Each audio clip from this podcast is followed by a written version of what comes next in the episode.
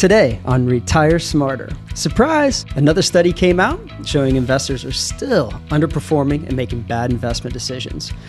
Morningstar released its yearly Mind the Gap study last month, and to no surprise, investors are still making the same mistakes. How can we stop the madness? In this episode, I'll break down the study's results and how True Wealth is helping families not make the same mistake as the average investor. Coming up today on Retire Smarter.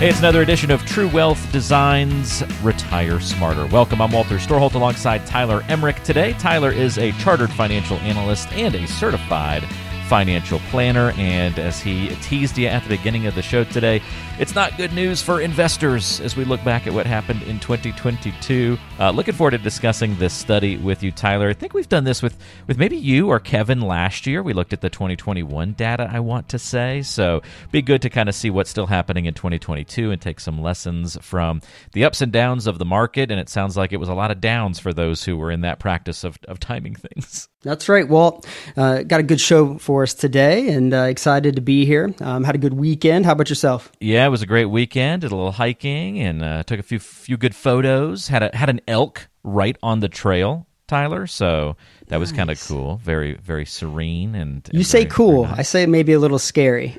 maybe maybe a little bit. Yeah. Um, it, the the elk was very chill. So it wasn't wasn't like some of the elk that you see uh, right now is rut season. So the male okay. elk are creating their harem. We could we could go into a whole podcast about that. Um, we we were watching them bugle and kind of do their thing out in the meadows last night, which was nice. very educational and interesting.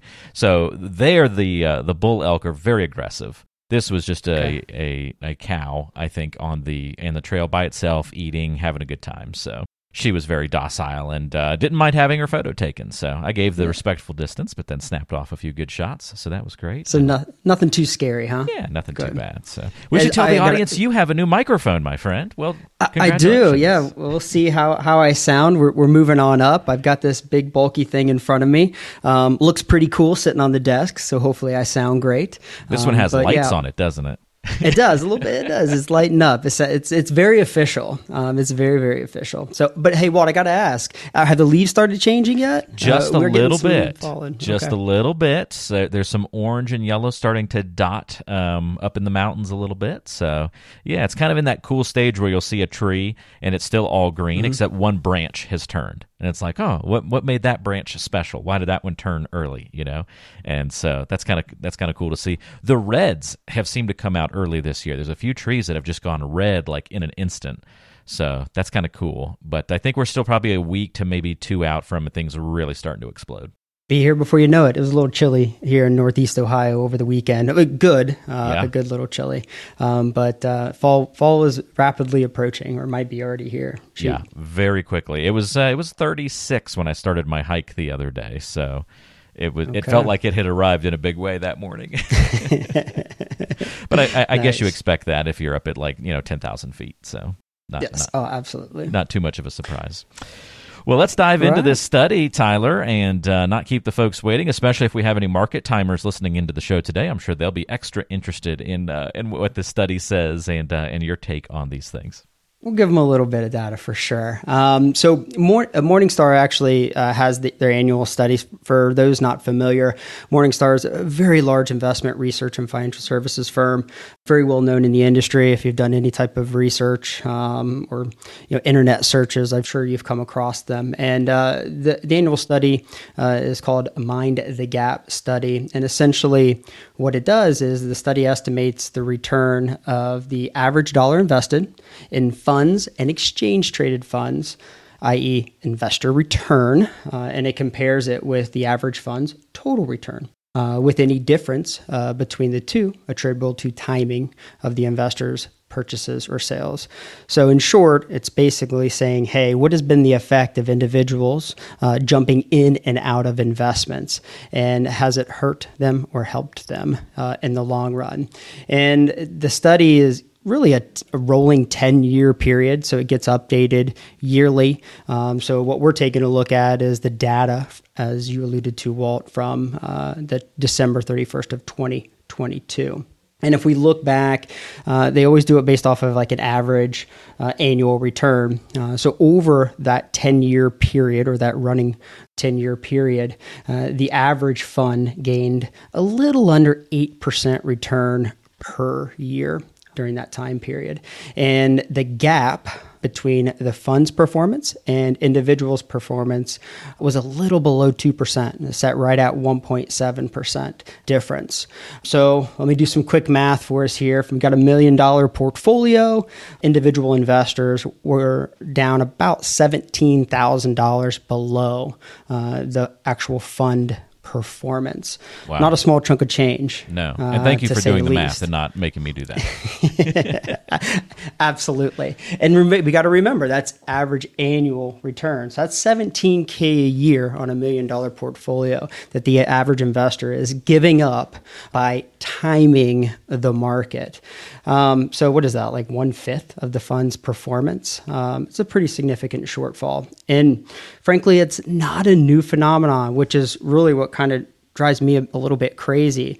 If we go back to the same data, the same report over the years, um, it really hasn't changed much. And frankly, it's gone up. Back in 2018, the results, the gap was a little over 1.5%, and now we're getting closer to 2%. So, you know, over the last few years, we've continually seen uh, investors uh, underperforming just the funds themselves to where if they would have just bought and held, um, they would have, uh, you know, gained that roughly 17K a year that I mentioned uh, before, which is, again, just a pretty wild stat. And so we felt, well, hey, why don't we take some time? We'll dive into it. And um, obviously, it's something to where I feel like there's a lot of data out there. Well, wouldn't you say that's probably the biggest no no uh, that you hear as you've kind of gone through your podcast or done your research? Hey, don't try to time the market. Absolutely. I would say if there's one mantra that has been pumped up over time, it would be that one. Don't time the market. It is a fool's errand. Even the best can't do it. Those are all kinds of the,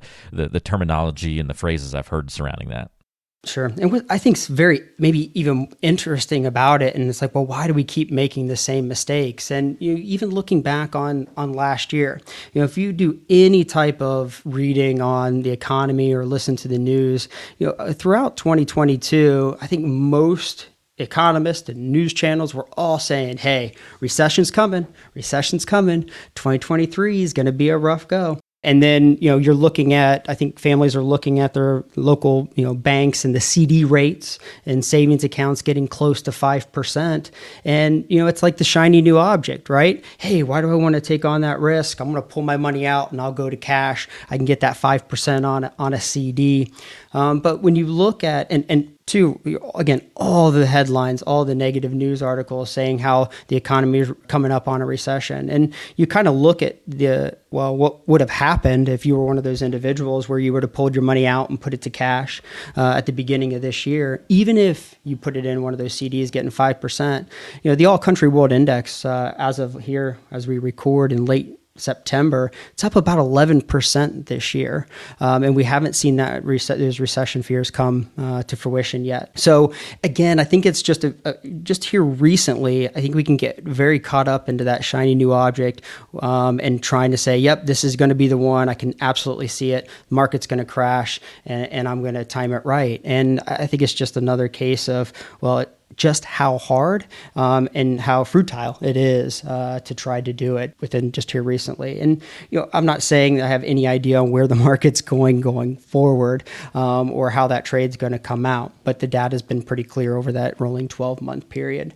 And I think we've done a, a number of podcasts on the behavioral side of investing. Uh, if you remember, well, just getting back into you know kind of the emotions of investing and some of the common mistakes, and really as investment professionals, well, what are we trying to be leery of and avoid as we're going in and, and developing portfolios? And not only do I think you know when individuals get into this whole timing and thinking that they, that they can, you know, it's it's almost we call it illusion of control bias. Have you heard that one before?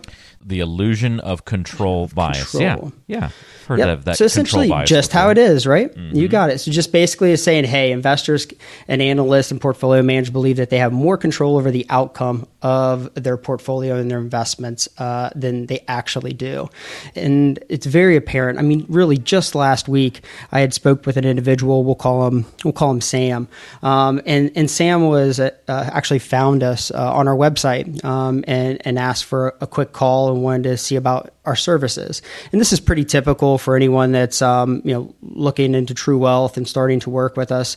Um, normally, what happens is we'll set up a quick 15 minute phone call just to discuss, hey, what are you looking to accomplish? What do you want to do? Is it a good fit? And how might we be able to help? So, you know, Sam had went through that process and I was talking to him last week and, you know, he was very, very adamant um, and that he wanted investment advice from us. Um, and he wanted us to give him a list of investments that we thought would be prudent in his situation. Um, and then he would go back and take that list of investments that we recommended and go and implement them on his own terms, right, or his own timing. And I think that uh, kind of alludes to this whole illusion of control or this whole market timing. Like, hey, if I just had the data, I just had the perfect investment, I could go back and I can choose when to buy and sell and when to get out of the investment. And I think there's a, a number of issues with Sam's train of thought when he's kind of thinking about working under relationship that way. That is just saying, hey, point in time, give me a list of the best recommendations to choose from, almost like that old broker list. If you've ever heard or watched any of the um, the old school shows where they're like, "Hey, I'll come into my meeting. I got my ten best stock picks here for you, and uh, we're going to go and try to get you into one of them." I, I was just Definitely watching Wolf of, Wolf of Wall Street just the other day, so it's reminding reminding me of that. not, not, a bad movie, pretty entertaining, by the way. If none of the listeners have seen it, yeah. um, but you know, when you think about building a portfolio and where I think Sam's maybe missing the point a bit is that a key component into building a portfolio is understanding how those individual investments work together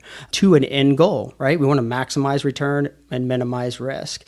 And when you start cherry picking investments with no thought on how they work together and how they move uh, together, I think it's going to it leads to just bad portfolio results over time.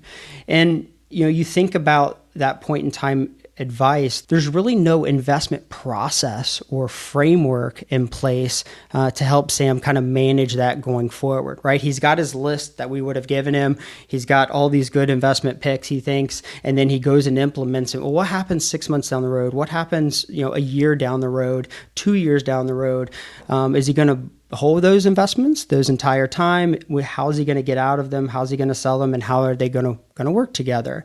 You know i think this goes back to one of the key principles that some individuals miss when they are thinking about their portfolio is what is your process? What is your investing framework we call it? And essentially it's well how are you managing that portfolio on an ongoing basis? And what rules do you have uh, put in place to protect you when inevitably the market market becomes volatile or inevit- inevitably an investment doesn't perform the way you expect, what is your rules and your process for analyzing and deciding should I continue to hold this or should I not? Um, and I know Kevin's done a, a, a multitude of podcast on True Wealth's investing process. So if anyone would like to get into that, I think it goes back all the way to oh one of the early episodes, Walt. I think back to like episode 27 where we started to do a three part process on that or three part um, series on you know our investing process. So if anybody wants to, they can go back and check that out. We'll put that a link to that in the show notes, of course. Yeah, back 27 through 30, a four part a four part series we did on that. Okay. And then uh, I think another big thing uh, that Sam might have been missing here is that he was very specific that he wanted to look at his investments in a silo. It wasn't how are these investments going to work to accomplish his goals? How is he going to help work to eliminate or lower his tax situation? None of that. It was purely looking at the investments in a silo. And I think not having that full picture and not having some type of understanding on, you know, why are we investing? What are we trying to accomplish is really going to set you up for failure. And what I mean by that is we kind of go back to the article a bit in the study uh, that Morningstar put out, uh, when you get down into the uh, down in the weeds on it a little bit more, one of the clear takeaways of the study uh, is that investors are actually more likely to mistime their investments in highly volatile funds than in less volatile funds. You know, some listeners might be saying, "Well, that that makes sense to me, right? The investments that are going up and down uh, more frequently, if you're trying to time it and you make a bad decision, hey, that's going to hurt a little bit more. But I would say, even taking it one step further, it kind of gets back into those emotional uh, biases and how we think about investing and how individuals you know think about their portfolio.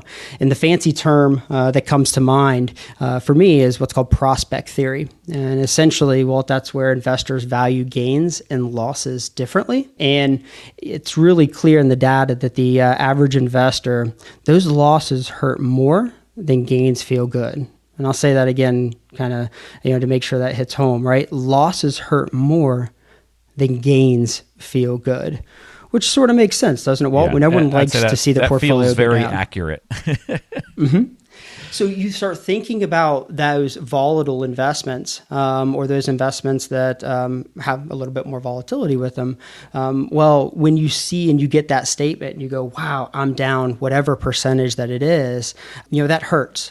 And if you haven't done the front end work um, to help you during times like that, I think we're going to start leading with emotion and then making those investment decisions or maybe even making changes based on that fear or that emotional side of things of, hey, I need to stop the bleeding. I don't want my investments to go down uh, anymore. And, you know, one of the things that I think is really helpful as we think about going to going through volatile market periods is having a plan and having done some of that upfront work to help avoid making those emotional decisions. And you know, when, as I think about that, what comes to mind for me, Walt, it's like, well, you should know what return you need to get on your portfolio to accomplish your goals right? You know, you, you do that long projection out and you start to think through how you want to spend your money, whether it's, hey, I just want to get through retirement, or hey, I want to leave a certain amount to the family when I pass away. Whatever it is, what return do you need to get on your portfolio? To accomplish those goals.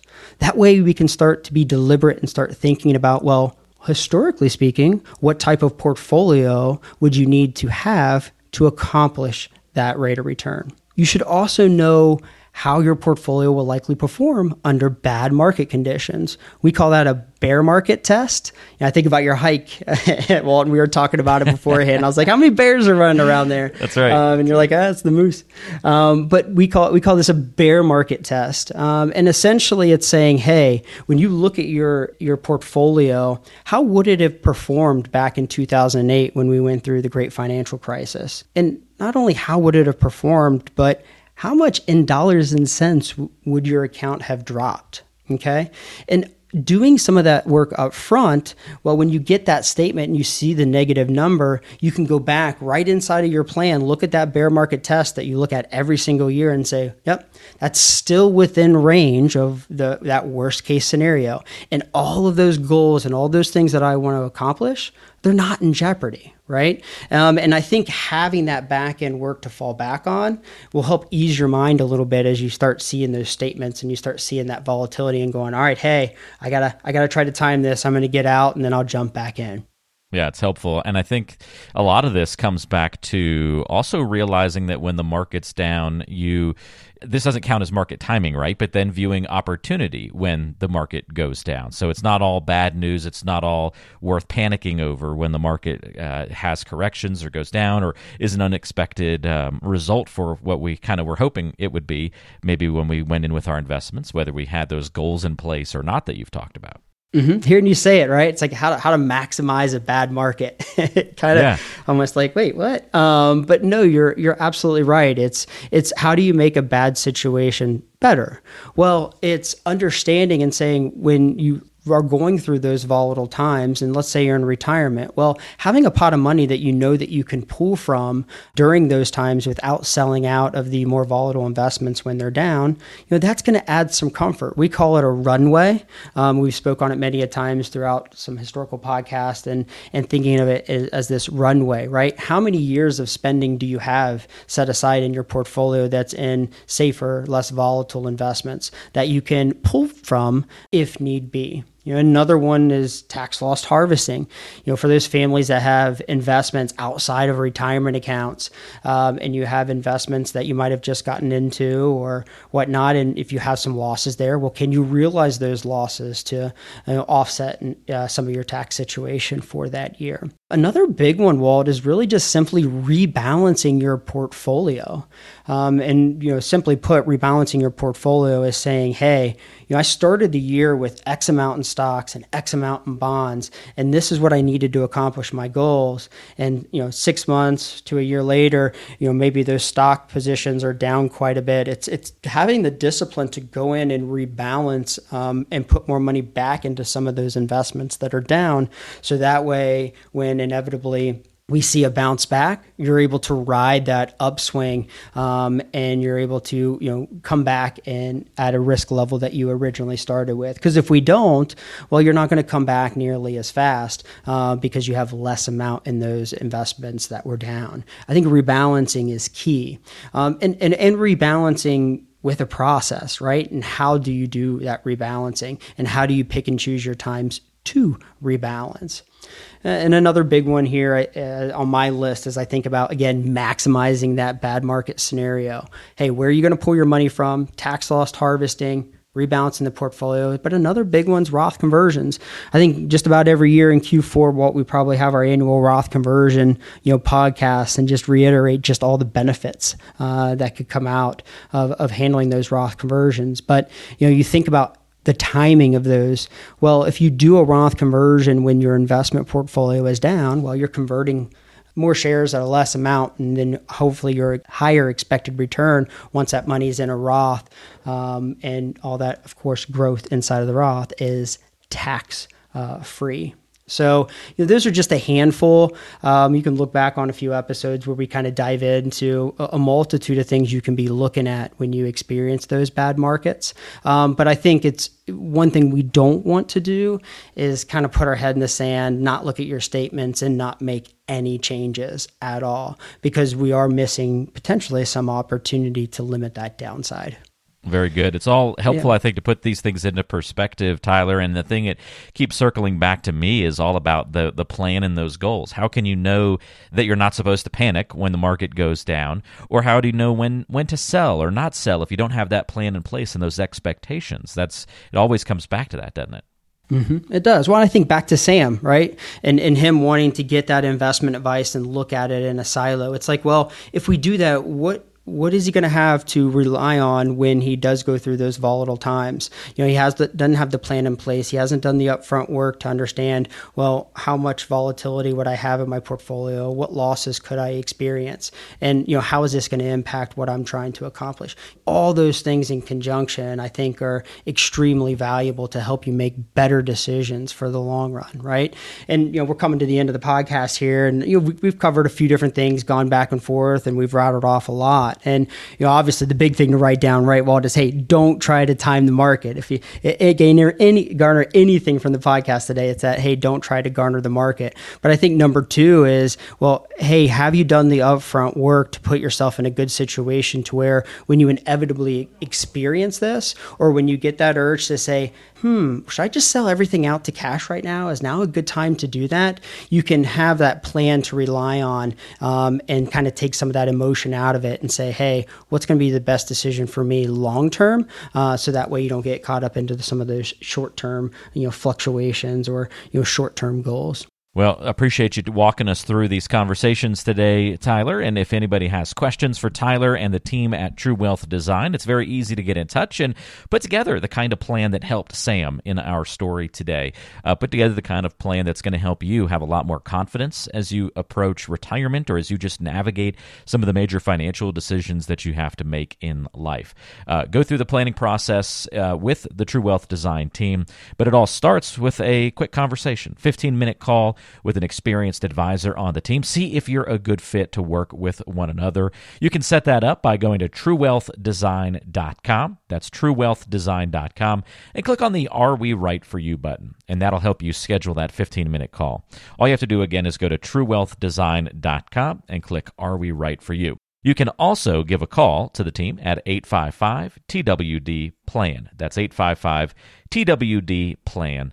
And we'll put the contact information in the description of today's show, as well as links to check out those previous episodes that we mentioned during the program today as well. That investing process series, as well as that uh, kind of what to do during a market decline episode that we did a few years back as well. A lot of that advice still applies. Well, thank you so much for all of your help, Tyler, and I uh, hope you have a great rest of your week, and uh, we'll be talking to you soon. Will do.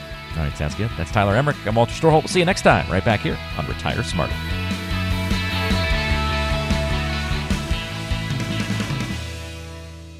Information provided is for informational purposes only and does not constitute investment, tax, or legal advice. Information is obtained from sources that are deemed to be reliable, but their accurateness and completeness cannot be guaranteed. All performance reference is historical and not an indication of future results. Benchmark indices are hypothetical and do not include any investment fees.